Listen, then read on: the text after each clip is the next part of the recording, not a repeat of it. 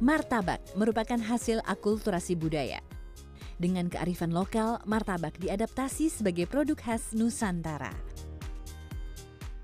Lebak Siu adalah sebuah kecamatan di Kabupaten Tegal, Jawa Tengah. Tempat ini disebut-sebut sebagai lokasi awal mula munculnya martabak telur di Indonesia. Tahun 1935 ada seorang saudagar dari India yang kebetulan saat itu usahanya martabak di Semarang. Dan kebetulan mendapatkan jodoh waktu itu orang lepas begitu namanya Ibu Hajah Masnia dan itu melanjutkan usahanya sebagai penjual martabak.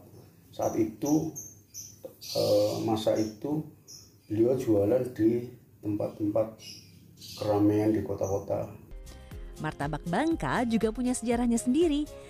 Sebenarnya di Bangka, eh, eh, martabak manis itu disebut dengan Hoklopan. Hoklo itu adalah salah satu suku bangsa dari eh, Tionghoa yang didatangkan Sultan ke Bangka pada masa tahun 1724 sampai dengan tahun 1757. Tepatnya pada masa Sultan Susuhunan uh, Mahmud Badarudin I Jayo Wikromo. Nah, kenapa orang-orang uh, Tionghoa uh, tersebut didatangkan oleh Sultan? Karena pada uh, masa itu uh, Sultan ingin uh, memenuhi ya kuota uh, kontrak uh, penambangan uh, timah. Populer dengan nama martabak manis, martabak di Bangka juga disebut hoklopan, pandekuk atau kue tabok. Sajian legendaris ini awalnya berupa adonan berisi taburan wijen dan kacang tanah. Dahulu martabak bangga hanya dinikmati di lingkungan keluarga. Di Bangka, martabak dibuat dengan takaran gula yang lebih banyak untuk rasa yang lebih manis.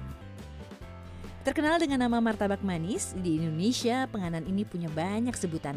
Martabak Bangka, apam pinang, terang bulan, dan kue Bandung. Meski sudah banyak dimodifikasi menjadi makanan kekinian, martabak legendaris masih laris. Tim Liputan CNN Indonesia